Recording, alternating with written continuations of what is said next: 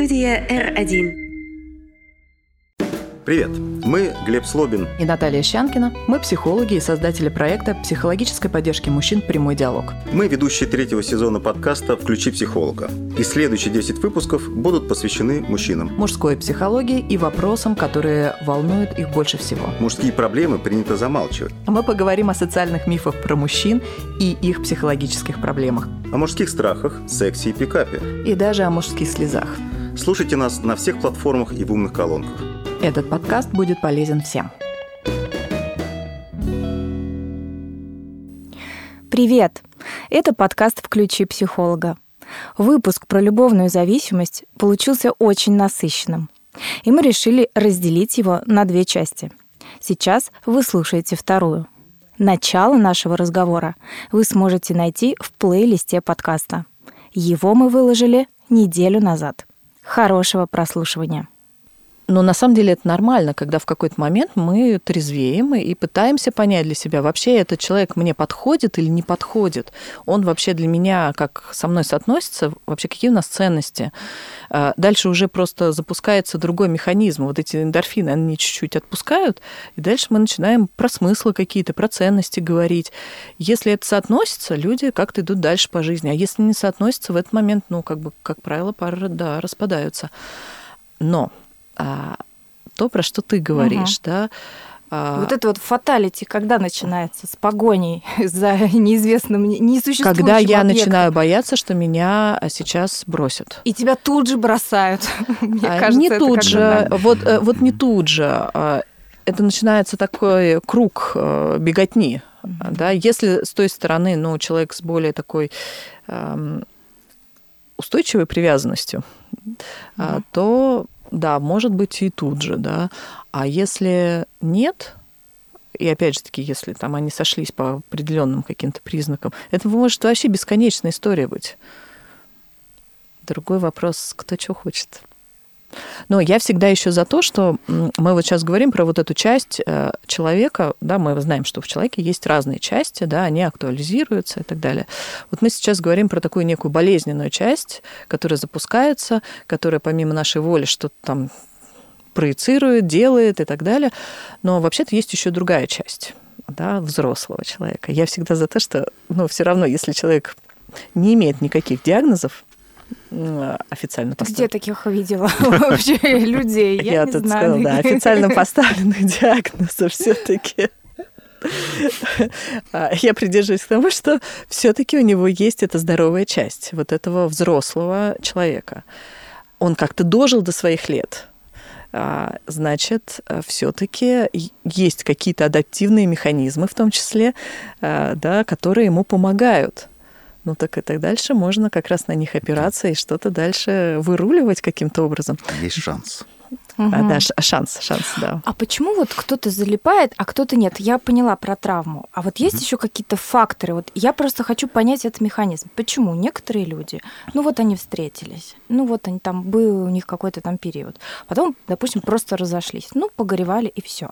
А у кого-то начинается просто полное мясо, доходит до э, сталкеринга, до преследований, до того, что человек там просто годами пишет э, сообщения в одну калитку, вообще сам с собой общается, тот его давным-давно заблокировал, этот пишет ему письма. Вот этот вот хардкор, он по какой причине начинается у кого-то, кроме травм детских? Какие еще могут быть причины? Просто я не знаю, как, э, как можно э, эту травму, не знаю, как-то измерить, дозировать по степени там, глубины, силы. Э, есть ли еще действительно какая-то не, э, недиагностируемая да, патология у человека? Да? Мне ну, сложно просто есть. ответить. А? Ну, конечно, конечно есть, Глеб, Презумпция ну виновности. Шансы забрали. Обязательно есть, просто вы еще не проверились. Но я бы говорила еще про структуру личности. Все-таки mm мы немножко про это забываем. А, и эта структура личности. Но а для отношений это не важно.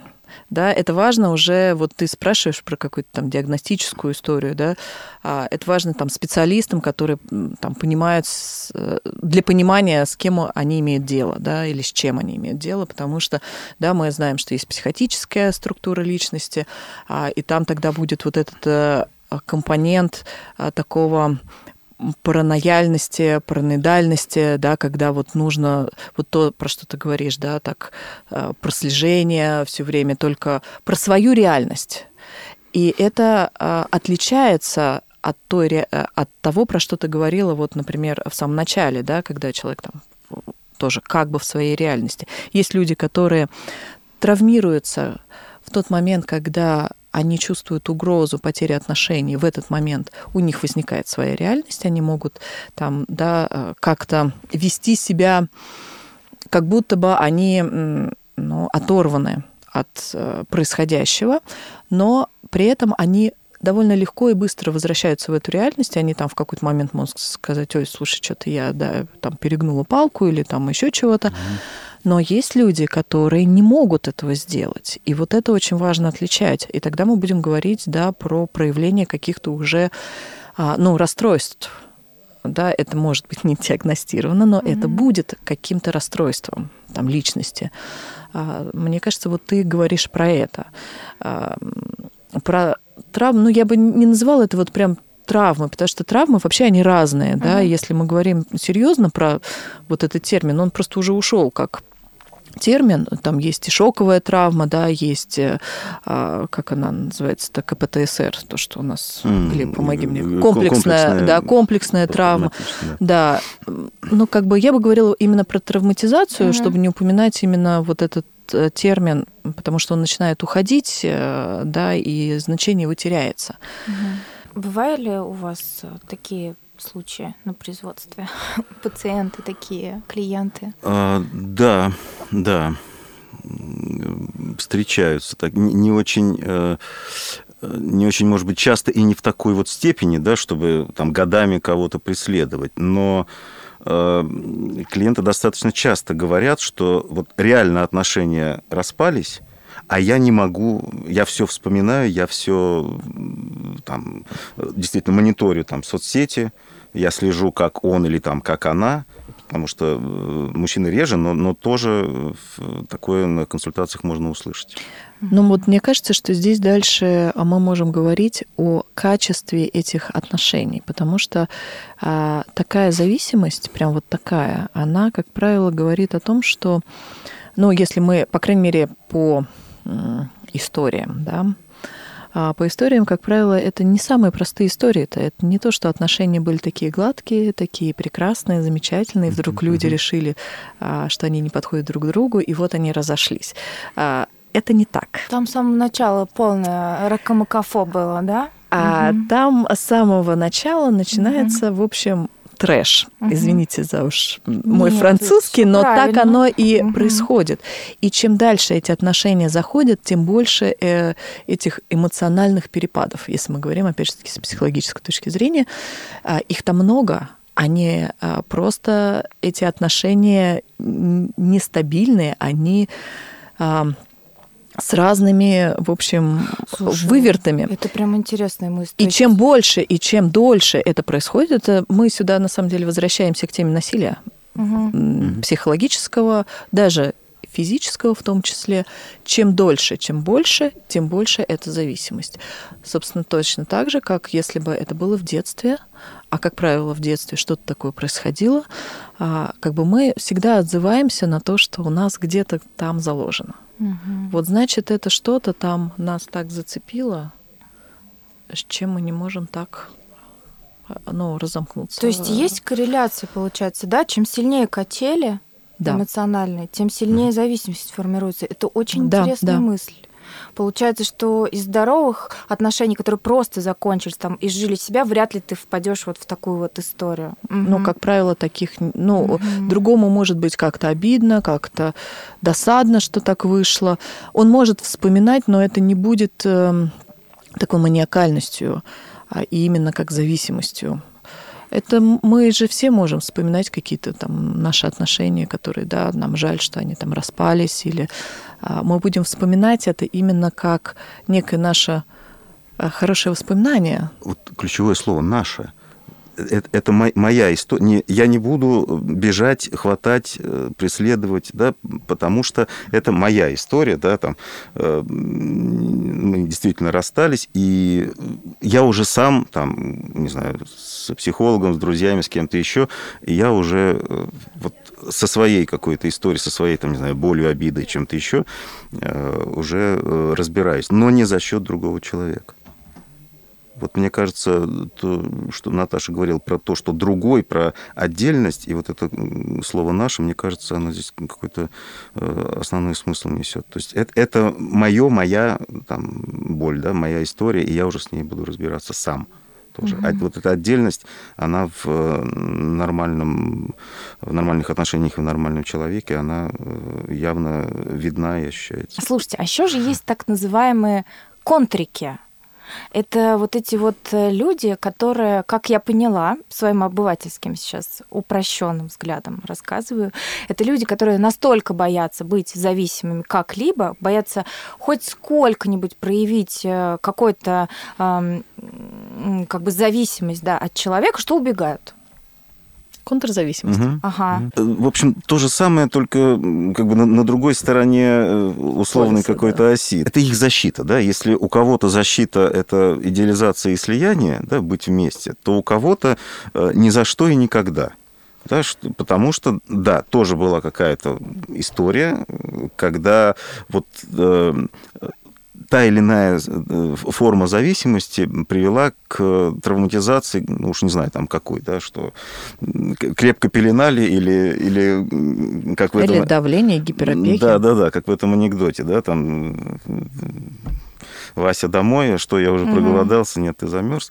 Да, то есть, и тогда, да, человек, это болезненная независимость, когда... Болезненная независимость, так назовем выпуск, идеально звучит, Глеб. Хорошо сегодня просто кладезь афоризмов. Простите, я вас перебила, э, не да, смогла. То есть, когда, э, когда для человека э, любая какая-то ну, даже, может быть, э, совершенно невинная забота, когда мы что-то делаем для другого, э, это такой вот э, красный флажок, это уже сигнализация где-то включается, уже человеку нужна дистанция. Я он сейчас может... охомутаю. Ну, или это, да, или, или что-то... Это про близость, да, когда человек не, не может да, воспринять угу. близость, и близость начинает пугать, он, с одной стороны, ее очень хочет и ну, жаждет, можно сказать, да, а с другой стороны, как только к нему другое приближается, он от нее убегает, потому что это становится небезопасным, это становится чем-то очень страшным.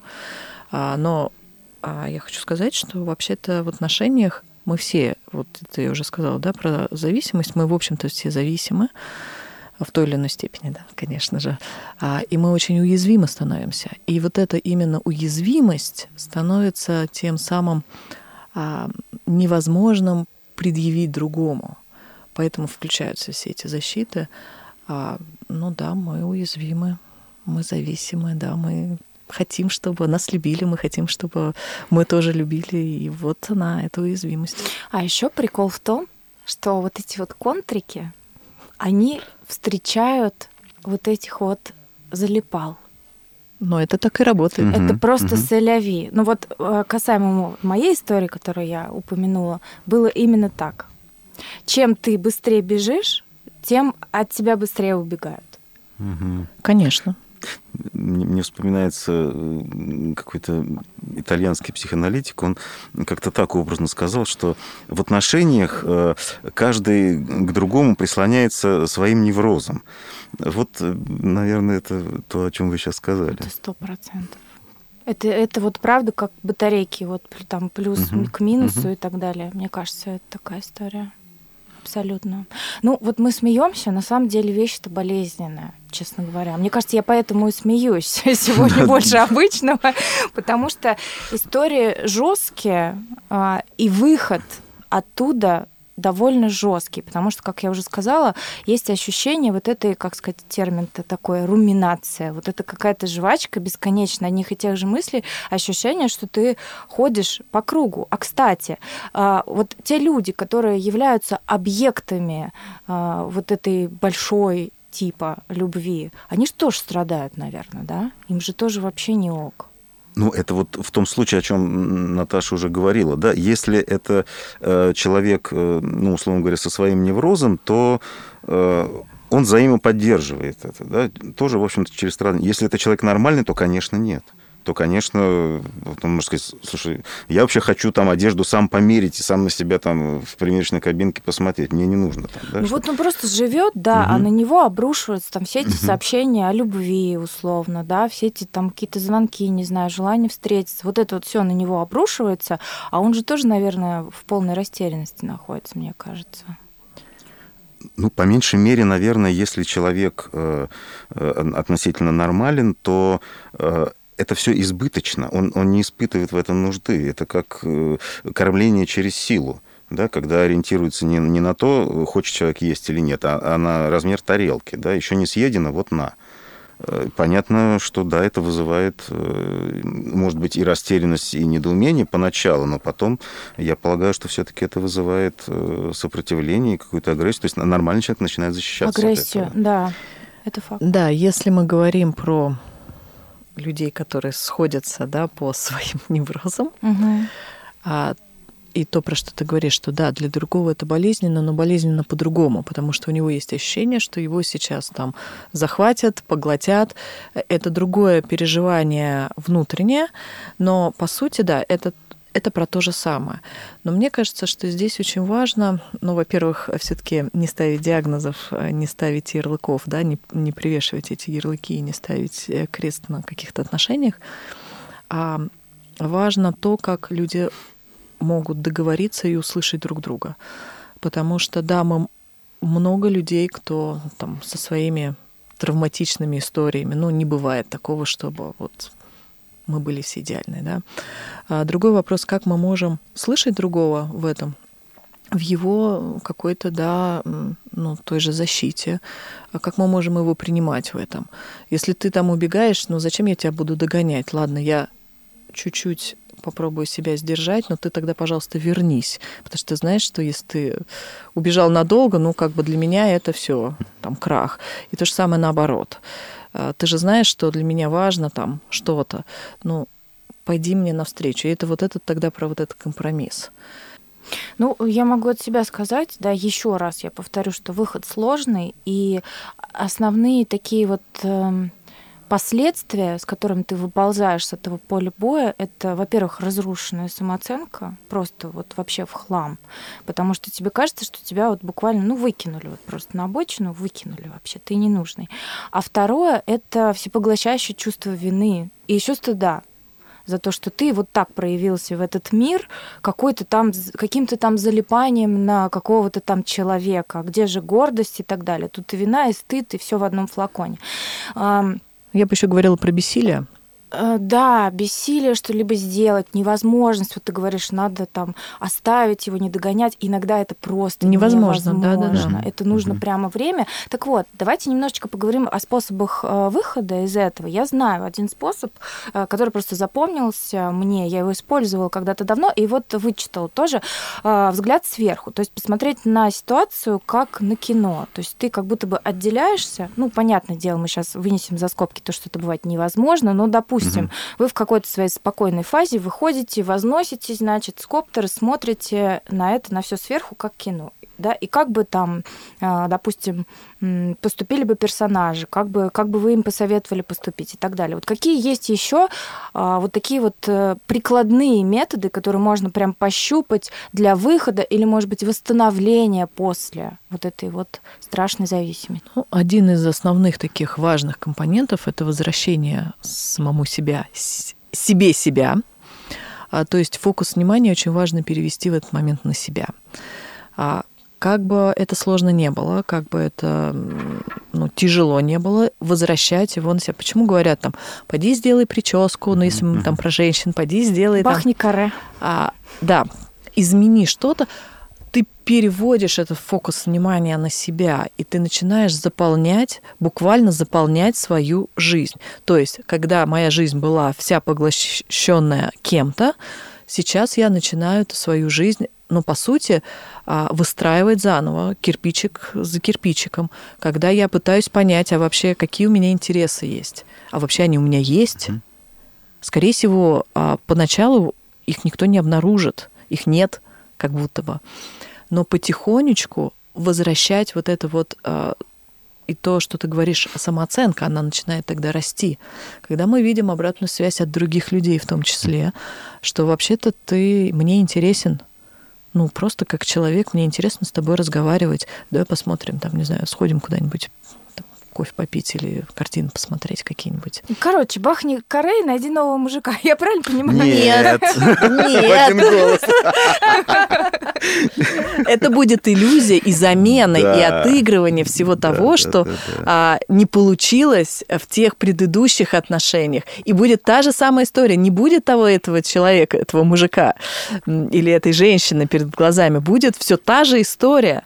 А здесь именно важно начать заняться своей жизнью. Вот когда ты почувствуешь, что моя жизнь это принадлежит мне, я ей, ну, как-то немножко, хоть чуть-чуть а, могу управлять. В моей жизни, там, не знаю, есть э, какое-то хобби, в моей жизни есть э, работа не потому, что она должна быть, а потому что она там мне интересна, условно говоря. А в моей жизни есть люди, которые мне значимы и важны, э, как там, близкие, да, друзья. Вот когда ты это все сможешь восполнить, и самооценка, и самоценность, прошу не путать, угу. это разные вещи, а оно будет э, таким фундаментом. После этого можно идти в другие отношения. И тогда на базе этого вы же вряд ли влипнете в такую историю. Но если она будет, то она будет минимальной. Потому что у вас уже будет вот это все то, на что можно будет опираться всегда. Угу. Ну, кстати, да, могу сказать за себя, что один раз и больше ни разу. Угу. Ну, то есть, как бы, не дай бог, конечно, никто не зарекается, но... А вот то, про что ты сказала, вот э, сделай карей, да, и найди, ну... Это, это... приведет к, ре... к рецидиву, да? Абсолютно. Угу.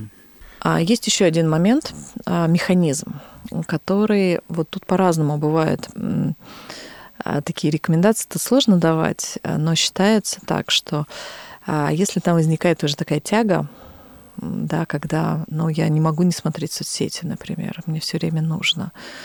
Иногда говорят, лучше там все стереть и, и забыть, но, как правило, если там действительно этот механизм очень сильный, это не помогает. Это наоборот вызывает еще большее вот это вот ощущение того, что я не могу, мне так надо. И вот здесь бы я бы говорила о том, что не нужно себе ставить э, жестких рамок. Потому что как только вы поставите вот эту вот историю, что все, точно, нет, mm-hmm. никогда больше, ни за что, а вы обязательно сорветесь. Это как с булочками. А с булочками, с алкоголем, неважно с чем. Оно обязательно случится. Нужно понимать, что да, рецидив может быть, но не надо себя за это ругать очень сильно. Нужно просто стараться, ну, как бы из этого выходить понимать, что да, я сейчас там сорвался, условно говоря, но значит, мне что-то это сейчас дает. Почему-то мне это нужно. Ну, не знаю, в этот момент я почувствовала себя там, не знаю, так одиноко, и так мне было плохо, что мне нужно было вернуться, там, не знаю, посмотреть, в сети ли человек или не в сети. И как будто бы я подпитался теми какими-то переживаниями, а, ну, как бы не ругать себя за то, потому что иначе возникает тот самый круг, про который ты говоришь, стыда, вины, а, и из него, опять же таки, сложно вы, выйти. Не надо обрывать контакты полностью. Вы знаете, ну вот э, это зависит действительно от самого человека. Угу. Да? Э, я бы вот, если коротко сформулировать то, что Наташа ты сейчас сказала, это действительно возвращение к себе или там обретение себя через э, снисходительность к себе, через такое вот э, э какое-то сочувствие к самому себе. И не всегда э, возможно вот так волевым образом жестко как-то раз Абсолютно. и все там, да, как отрезал. Да, иногда действительно нужно.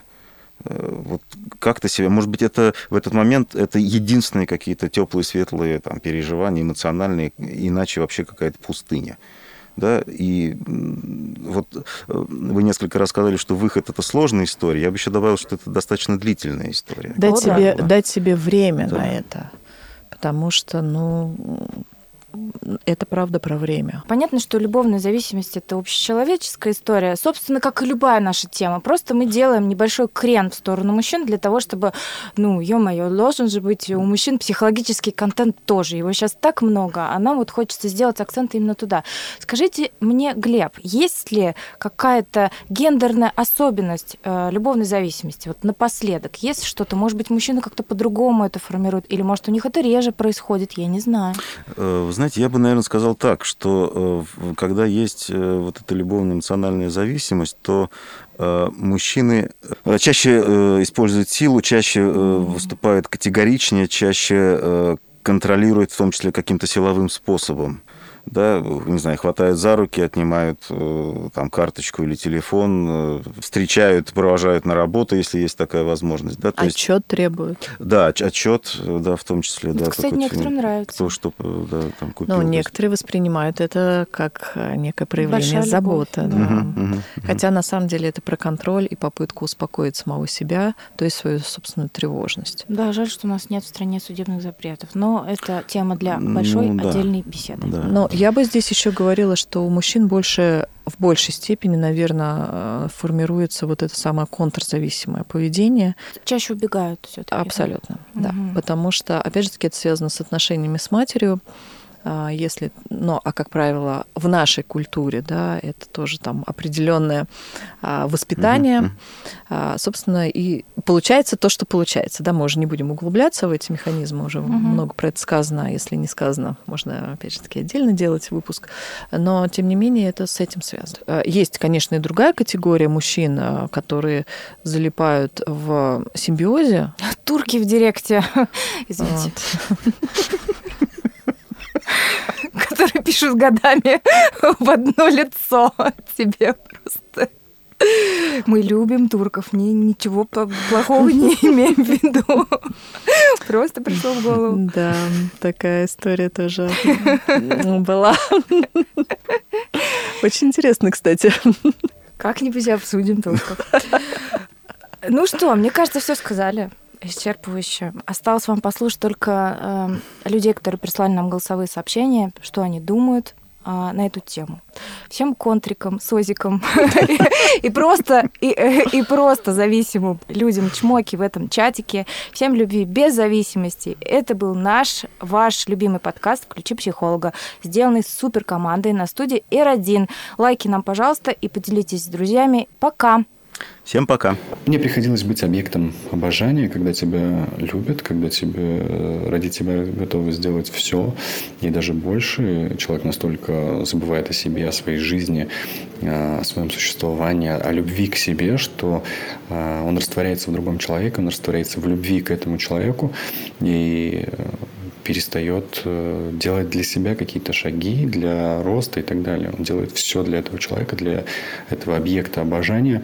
И готов э, на многое, на многое.